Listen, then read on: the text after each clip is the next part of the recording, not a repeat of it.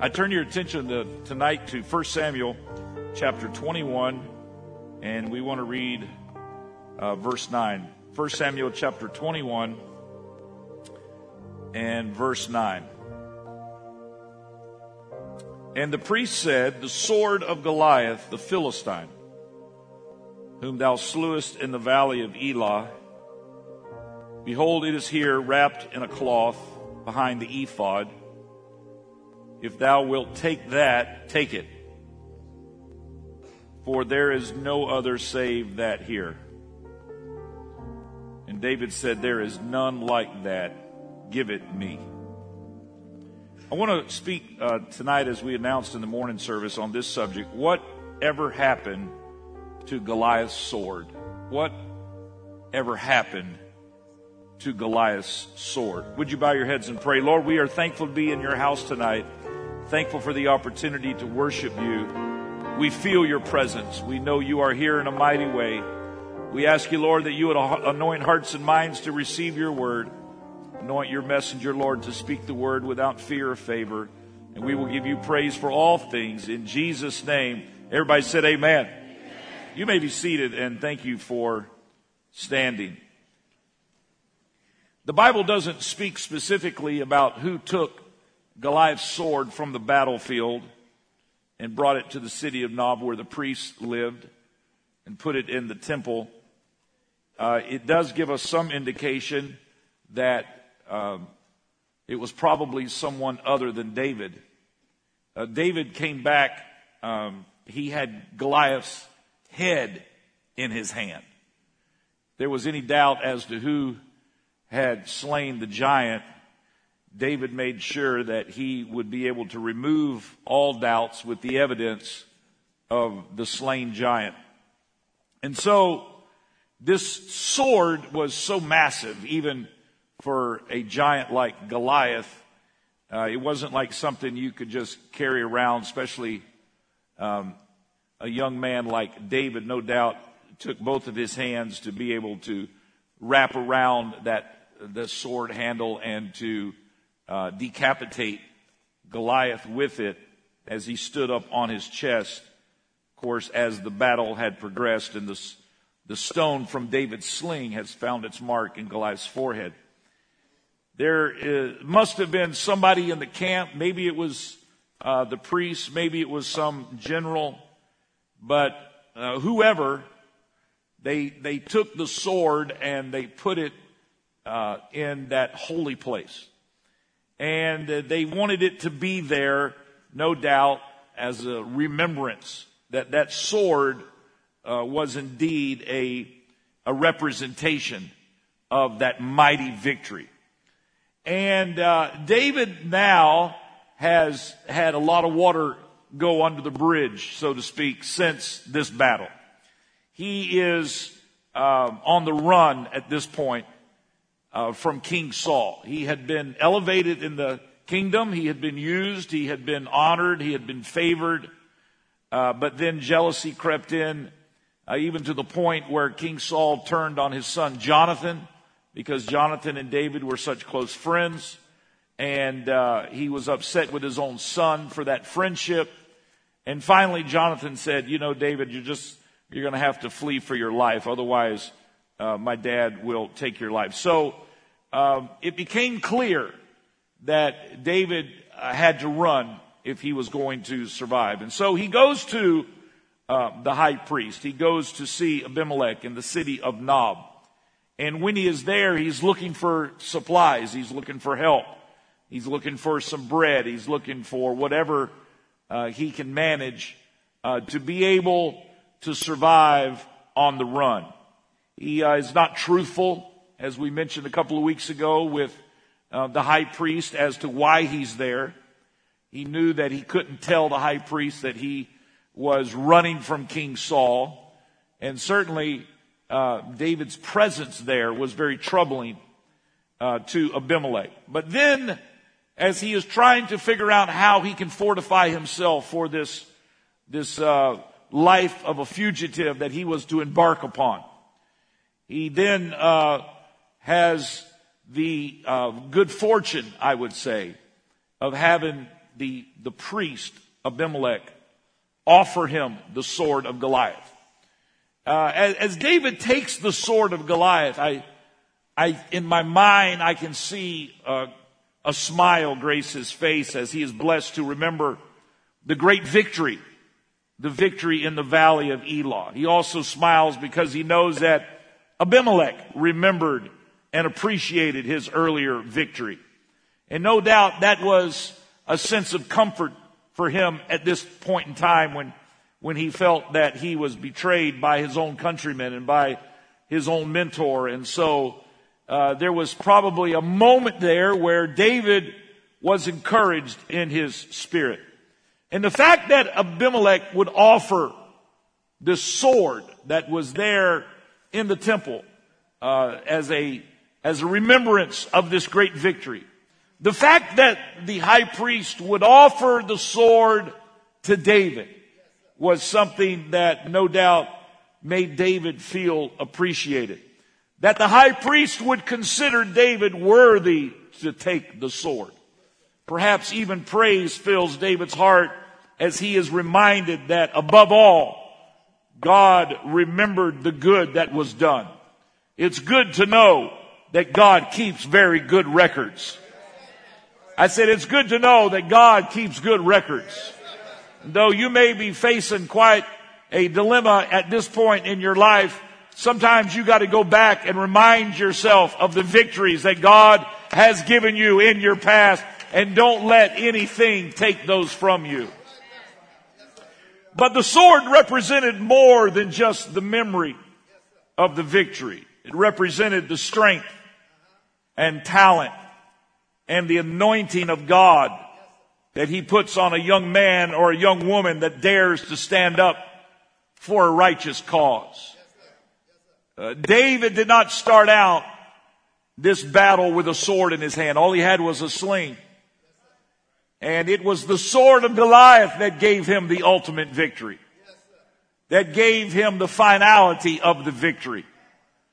That gave him closure on this giant ever speaking threatening words against the army of God's people again.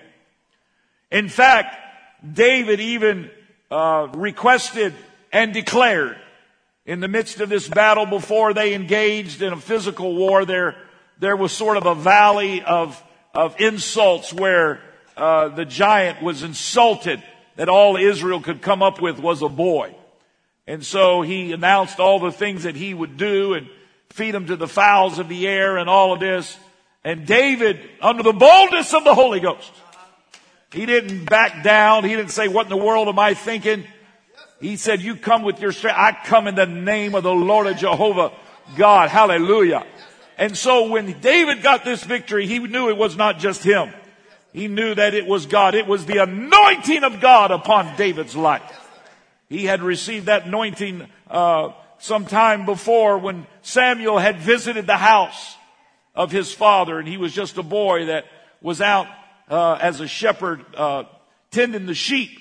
But Samuel said, there's one that's coming. There's another one. We're not going to sit down until he gets here. All the other brothers, they tried to anoint with the horn of oil. The Lord said, that's not him. That's not him. That's not him. And finally, he had to ask David's father, the prophet Samuel, is there any other sons? Yes, there's this one we almost forgot.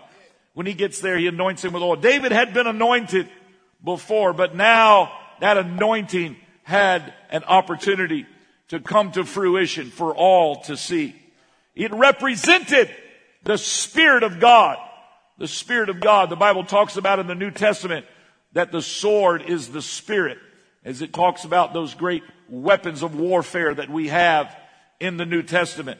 It represented the Spirit of God to turn the tables and to give you a victory against all odds. It represented the blessings of God because the Bible says that when David ran up to this fallen giant and he had no sword in his hand, he took Goliath's sword. Oh, hallelujah. There are victories where weapons that have been intended to destroy you, God turns the tables and he uses those same weapons in your hand to be a mighty blessing to you. David fought that battle without a sword in his hand, but God gave him a sword, hallelujah, He gave him a sword when it was needed. It was the blessing of God that turned the tables. Uh, it was the blessing of God that put the sword in David's hand. And I rise tonight to declare to you that it wasn't just David that had Goliath's sword, but any man or woman that walks with God long enough is going to be given a sword of Goliath. You're going to be given something that will remind you that God can bring a victory when it seems like there's no way out and it seems like you'll never be able to have what you need uh, to get your victory. But maybe it was in a Sunday night that the anointing of God came upon you and you said, I'm going to praise my way out. I'm going to believe God for the impossible and God made a way. The very sword that threatened all of Israel went in the hand of Goliath will now protect Israel and her future in the hand of David. I love the way God can turn things around. The Bible says in 1 Corinthians 2 and verses 7 and 8, but we speak the wisdom of God in a mystery, even the hidden wisdom, which God ordained before the world unto our glory, which none of the princes of this world knew. Talking about the princes of the power of the air. Talking about the generals of Lucifer. None of them knew. For had they known it, they would not have crucified the Lord of glory. If they would have known that the crucifixion was a, a, a Goliath sword that would be turned against them, and for 2,000 years, what they thought was a victory was actually the victory of the church of God. It was the victory for every man or woman that says, I believe in Jesus because it's by his stripes that we were healed and our sins are forgiven because of Calvary.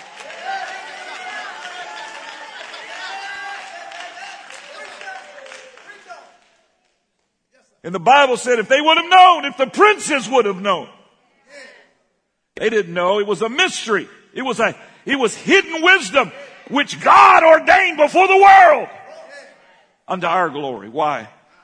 Because what they thought was a victory and all the little demons and devils having their dance party. If they would have known, they were just playing in the hands of an almighty God that would give us the lamb slain from the foundation of the world so that men and women can find a way to be delivered from this weight of sin that has plagued humanity from the Garden of Eden. Uh, but now we have, uh, Paul described it in Romans as a propitiation or a substitute. Hallelujah. We've got a lamb. Hallelujah. That was slain. And you and I can lift up our hands. Uh, even though we've not always made the right decision, we can enter into his gates with thanksgiving and into his courts with praise. Why? Because the Lord turned the tables. The Lord took the weapon out of the enemy. He turned it around.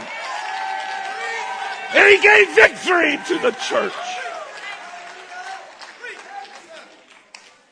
Had the princes of this world known what was happening on the cross, they would not have crucified the Lord of glory. So God took the hammer of hate and the nail of judgment and pounded out our spiritual emancipation. Oh, hallelujah. I feel like declaring to somebody in this building tonight, I don't know what the enemy has come against you with, but I'm here to tell you that that, that was intended for evil, God's gonna turn it for good. That's what Joseph had to get a revelation of. I know you brothers meant it for evil, but God meant it for good. The very thing that you did that was driven by your own selfish motivations, God had a purpose behind it all. And I wouldn't be where I am if it wasn't for that.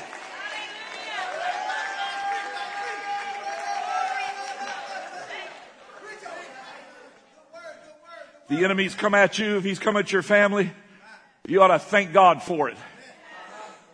It's not going to be a setback, it's a setup. There's a victory that's coming. There's a sword that God's going to put in your hand that you didn't start out with. but because of the battle, but because of what was uh, sent against you. God says, I'm going to use it and I'm going to bless them beyond their wildest imagination. You ought to go ahead and shout for the battle now.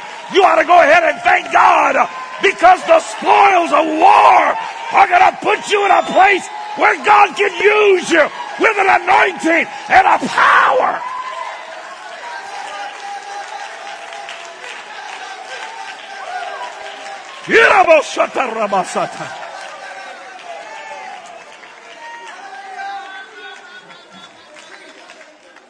The sword is a witness that God is there when we need Him. God is our refuge and strength, a very present help in trouble. A very present help in trouble. He's there when you need Him. David is on the run.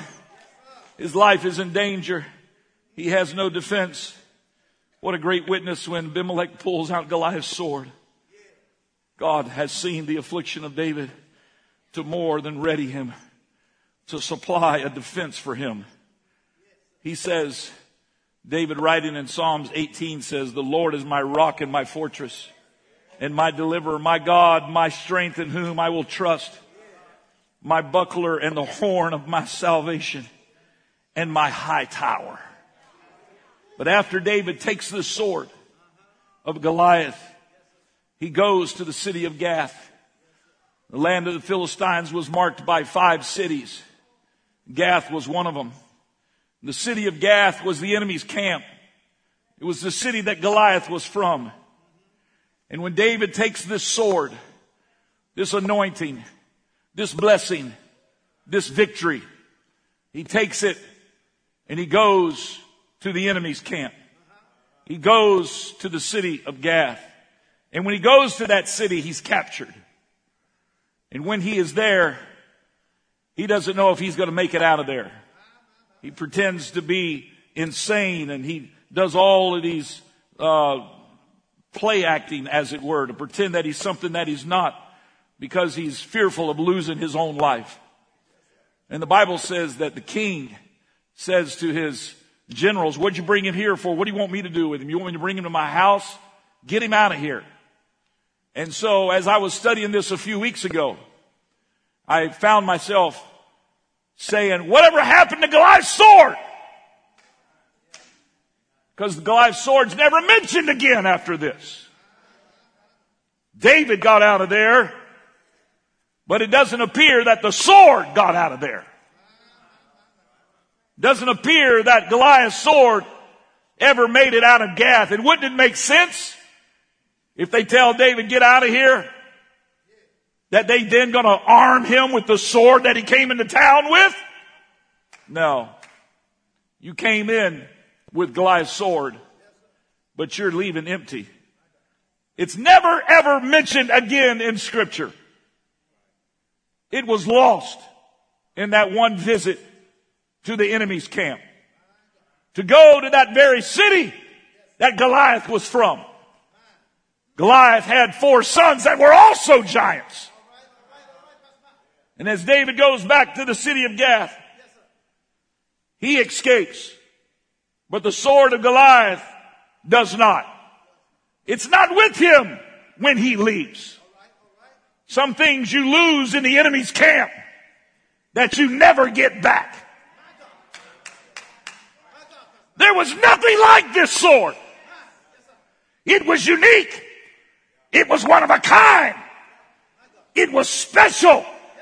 I feel my help coming now. So are you. You are special. You are one of a kind. You are a chosen generation. You are a royal priesthood. You're not just the average person at Heritage High School. You are called, you are chosen, and you are faithful. You're not just the average worker at Northrop Grumman. You are special.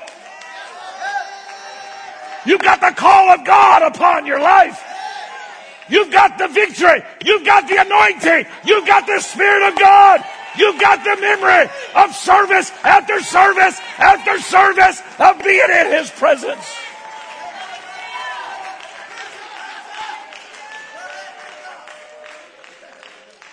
You say just one drink won't matter. Just one trip to Gath on spring break won't kill me. I've been working hard. I've been studying hard. Just one Friday night at the club with some friends won't kill me. It's just one night to blow off some steam. You may survive. You may make it out alive. But there's some things that you'll lose that you'll never get back. There's some things that won't ever come back with you when you find your way back to an altar. I'm preaching to somebody in this church. It's not worth the one trip to Gath. You've got that sword. You've got that faith. You've got that boldness. You've got that anointing. You've got that sparkle that makes you special. There's none other like you.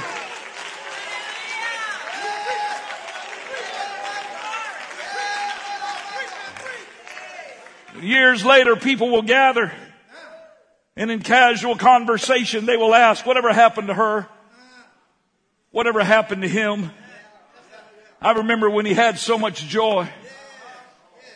I remember when he used to worship and pray. I remember when he was at the altar when everybody else was done. I remember when he would run the aisles when everybody else was preoccupied. But all it took was one visit to the devil's domain. All it took was one visit with Goliath's sword to the devil's domain. Maybe you're one of the lucky ones and you're able to get out. But you lose your gifting there. You lose that one thing that God had given you that was going to be something that set you apart and made you special. I've come tonight as a pastor, as a voice of warning. It's not worth the one trip to Gath.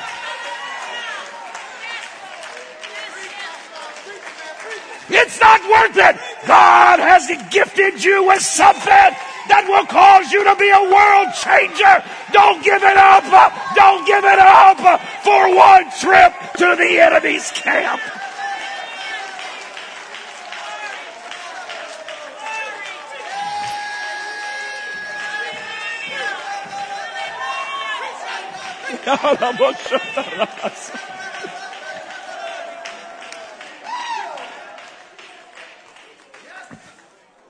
Samson was raised in the church.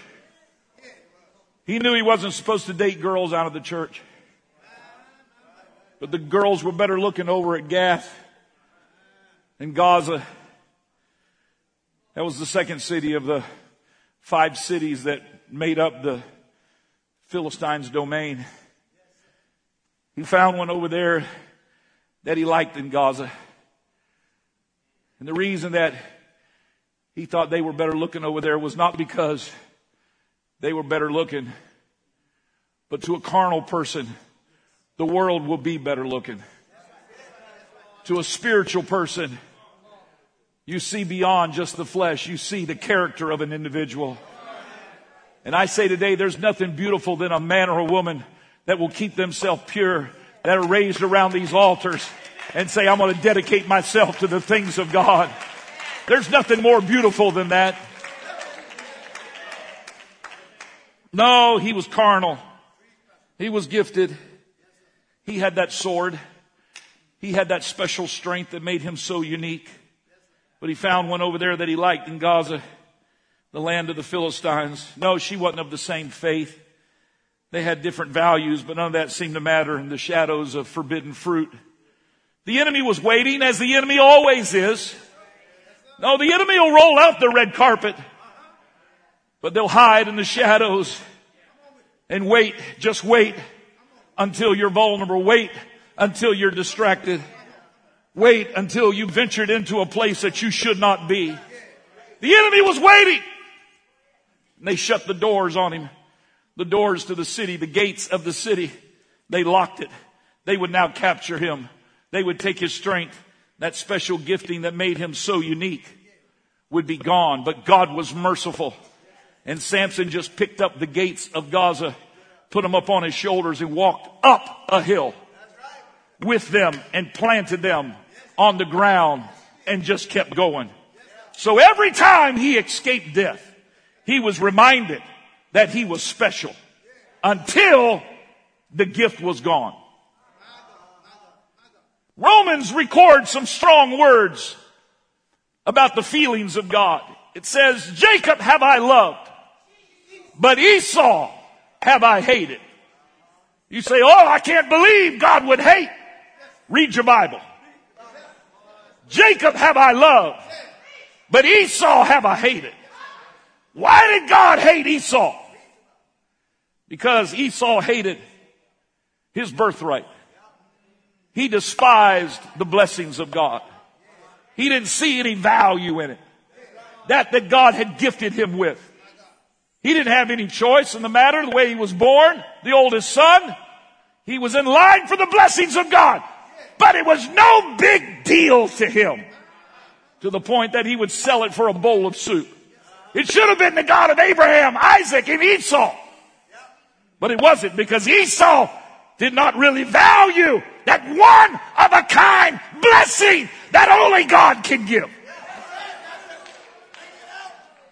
I just feel like I got to preach this and maybe I'm being redundant, but I want to just stop and remind you that if you have the power and the presence of God upon your life, I don't care if you're 11 years old, 12, 14, 17, 19, 26, or 84. If you've got the Spirit of God upon you, uh, don't ever let the devil devalue that in your own eyes.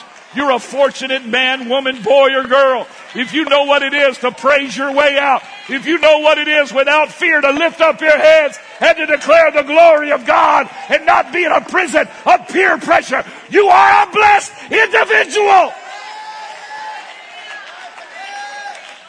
He allows us to sit in heavenly places. That Esau really didn't care that much about it.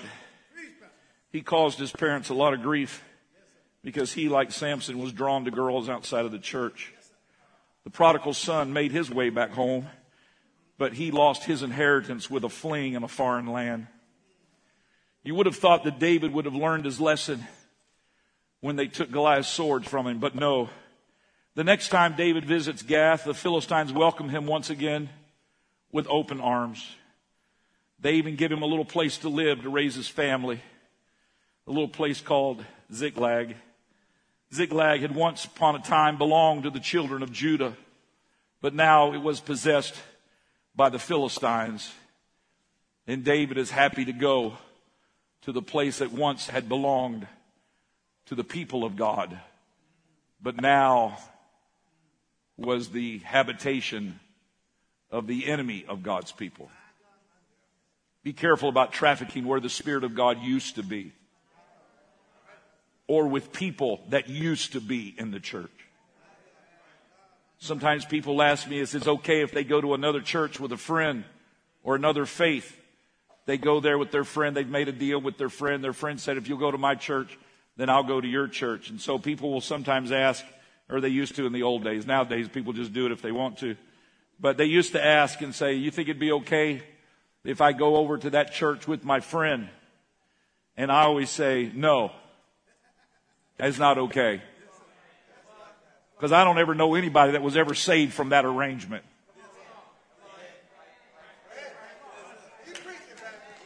You don't, you don't win somebody to God by going with them to the enemy's camp.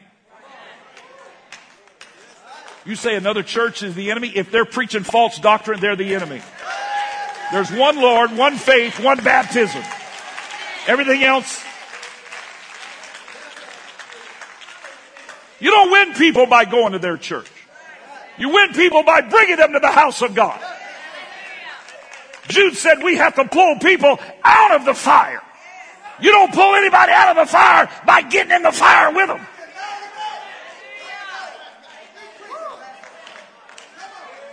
I can feel resistance in the spirit, so I'm going to go ahead and preach this a little while longer.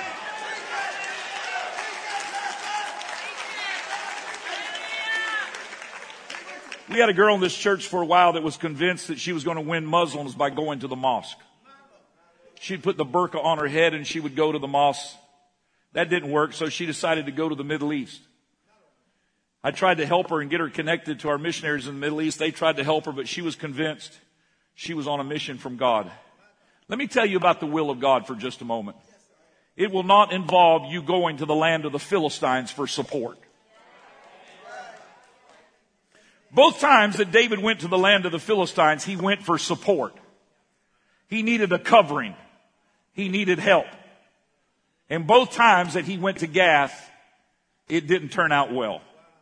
The first time he lost Goliath's sword, the second time he lost his family.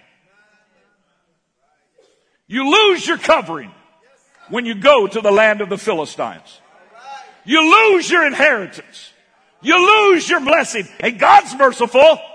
And you may be able to get some of it back. God was merciful to David, and David was able to get his family back. But the first time he went to the land of the Philistines, he went by himself. The second time he went, he brought all of his men with him.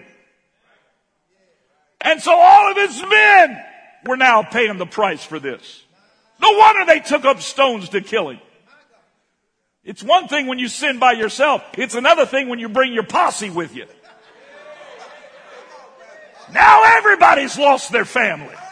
Now everybody's lost their marriage. Now everybody's lost their kids. But I'm thankful for the mercy of God uh, because when David got alone uh, and he said, God, tell me what to do, the Lord made a way of escape.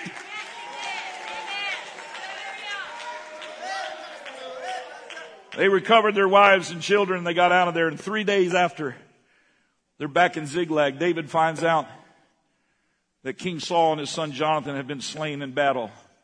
A battle, by the way, with the Philistines. And in verse 20, he says, Tell it not in Gath when they give him the, the news. Publish it not in the streets of Ashkelon, lest the daughters of the Philistines rejoice, lest the daughters of the uncircumcised triumph. You mountains of Gilboa, let there be no dew, D-E-W. Neither let there be rain upon you, nor fields of offerings. For there the shield of the mighty is vilely cast away, the shield of Saul, as though he had not been anointed with oil. My friend, when you still go to those mountains of Gilboa in Israel, they are bare. The guy told us they cannot get a tree to grow on those mountains because David cursed it all those years ago. But then David has a change. Something, something shifts in his spirit when Saul is killed and Jonathan, his best friend, is killed. And he says, don't even publish it in Gath. Even though he wasn't where he needed to be yet. In his heart, he recognized it was the enemy's camp. And I don't want the enemy to have any victory over the people of God and the things of God. Even though I'm personally hurt, even though I'm not where I need to be yet, yet there was something in David's spirit that recognized that Gath was not his home, that Ziklag was not his home, that the land of the Philistines were not his people. It's a wise man or woman that makes up their mind, I've got to get back to my people. I got to get back to that church. I got to get back to an altar of repentance. This is not where I belong. Why did I ever get this far? You made your way back. I remember Brother Nick Mahaney testifying about being raised in the campgrounds of Arkansas, his dad, a famous evangelist, and him getting out in the world, getting hooked on drugs, running meth labs, becoming a drug pusher, doing unspeakable acts of hurt and pain and cruelty to himself and others. But there came a time when he said, I can't do it anymore. I don't belong out here. I've got to get back to an altar of repentance. And just like David, the Lord gives a path for people to escape. But they'll be the first to tell you if people even in this church could testify, being raised at an altar of anointing and through whatever reason begin to make mistakes, they will tell you with their own words, wasn't worth it. Don't give it up. Don't give up that anointing, that gifting for just a fling. It's not, it's not you. You will never feel comfortable in the world.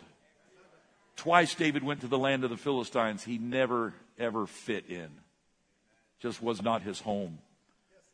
And whenever he says, Don't let this place rejoice over the demise of my king, Gath does not need to know. Hell does not need to know. They have their giants. But we have our God.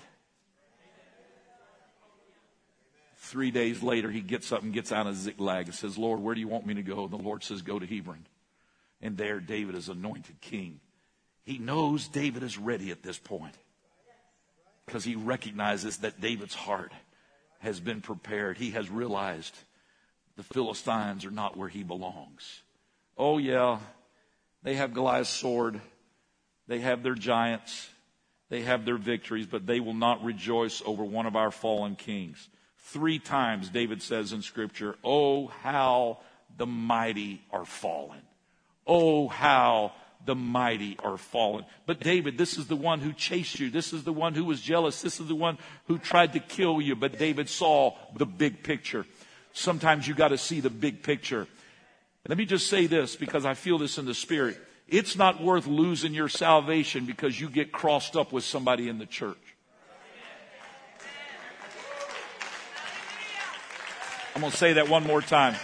It's not worth losing your destiny, your calling, your future your family, your inheritance, and everything because you got crossway. You know what? We're all people. Everybody's wearing flesh down here. And so we all make mistakes. And there's sometimes you just get caught personality difference, whatever. They're in my seat. I wanted that seat. They took my parking spot, whatever it is. Uh, put it under the blood. It's not worth losing your soul over. It's not worth losing your sword over.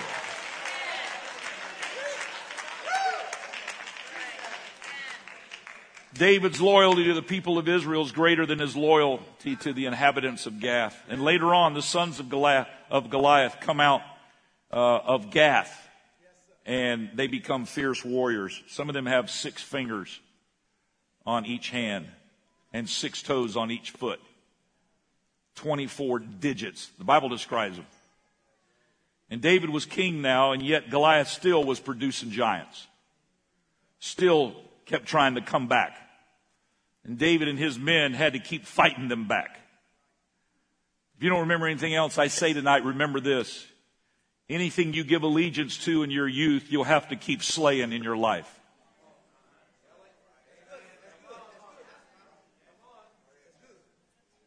I said, anything you give allegiance to in your youth, you'll have to keep slaying in your life. And sometimes this can take a toll on you. In 2 Samuel 21, 15, it says, Moreover, the Philistines had yet war again. Everybody say again. again. With Israel. And David went down and his servants with him and fought against the Philistines. And David waxed faint.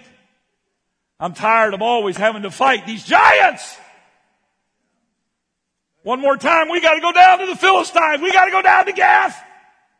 They're still producing giants. Only now they're getting worse. They're growing extra fingers and toes. Bunch of freaks. And Ishbi-benob, which was one of the sons of the giant, the weight of whose spear weighed 300 shekels of brass in weight. He being girded with a new sword,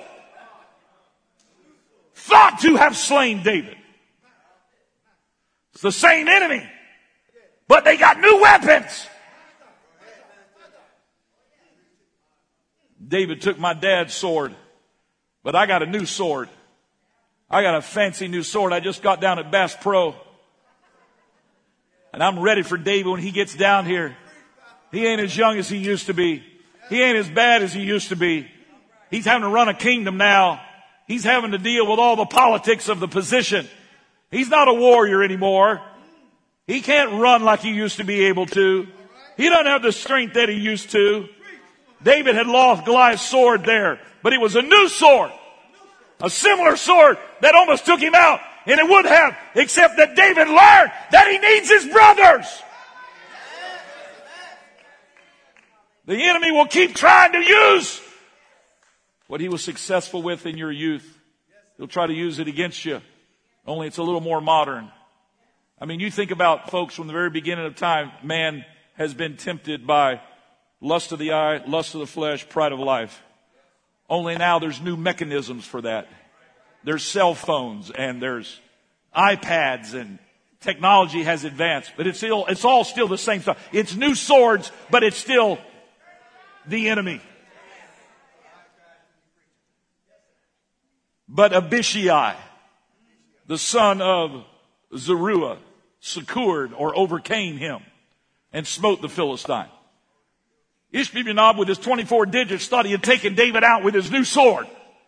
He's got extra fingers, extra toes, and a brand new sword. And David was tired. Sometimes you get weary and you're well doing.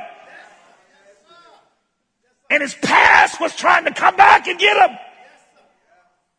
And he was faint. And Ishbi-Benob thought they had him. They thought they had killed him. But thank God, David, you don't have to fight by yourself anymore. God's put some loyal men around you. They've been through the caves. They've been through the trials. They've been through the ups and downs. Uh, they even went with you when you lived in Ziklag. They've been there. They lost their families like you. You guys have been through a lot together. There's a loyalty. You're part of a brotherhood. And Abishai says, Oh, no, no, no, no, no, no. You're not going to take our king out. No. I don't care how many fingers you got and how many toes you got. Ain't none of them going to work without blood flowing to them. I don't know if he said that, but it would have been a good thing to say. He overtakes him, him and his new sword. Then the men of David swear unto him, saying, Thou shalt go no more out with us to battle, that thou quench not the light of Israel. Oh, thank God for the church that says that we will help you fight your battles. Don't let the enemy separate you from the church. There's no better friend in the world than a brother or sister that'll fight your battles with you. That'll say, I'll help you pray. Come on, we can do it. We can get through it. I know you're tired. I know you're sick. I know you're hurting. But God has given us brothers and sisters.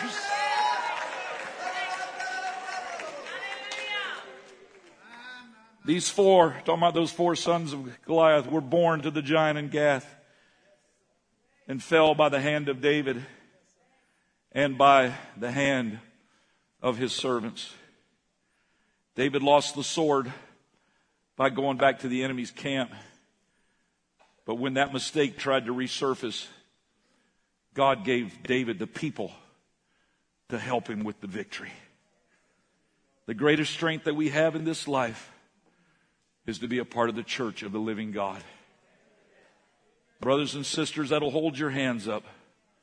A church that'll stick with you in battle. You don't have to fight by yourself.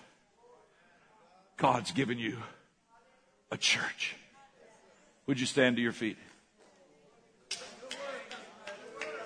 Oh, Jesus.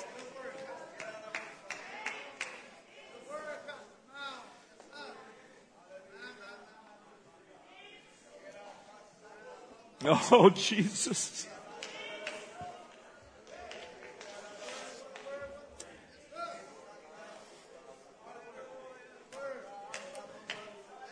I feel a pool in the Holy Ghost. I feel a tug in my spirit. I feel like this ought to be a service of dedication and consecration. I wonder if we could flood these altars right now when we come. Would you make a commitment? I'm not going to give up that gifting that God has put in my hands. I'm not going to do it. I'm not going to the enemy's camp. No, I'm not. We'll stay in the altar. I'm going to stay in the church. I'm going to stay linked to brothers and sisters that can help me pray. You don't realize it because you're more aware of your mistakes than anybody else is, but God has called you to be the light of Israel. He's called you to reach this generation.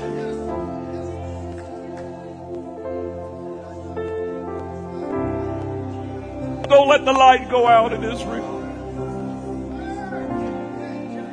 Don't let the light go out in Israel.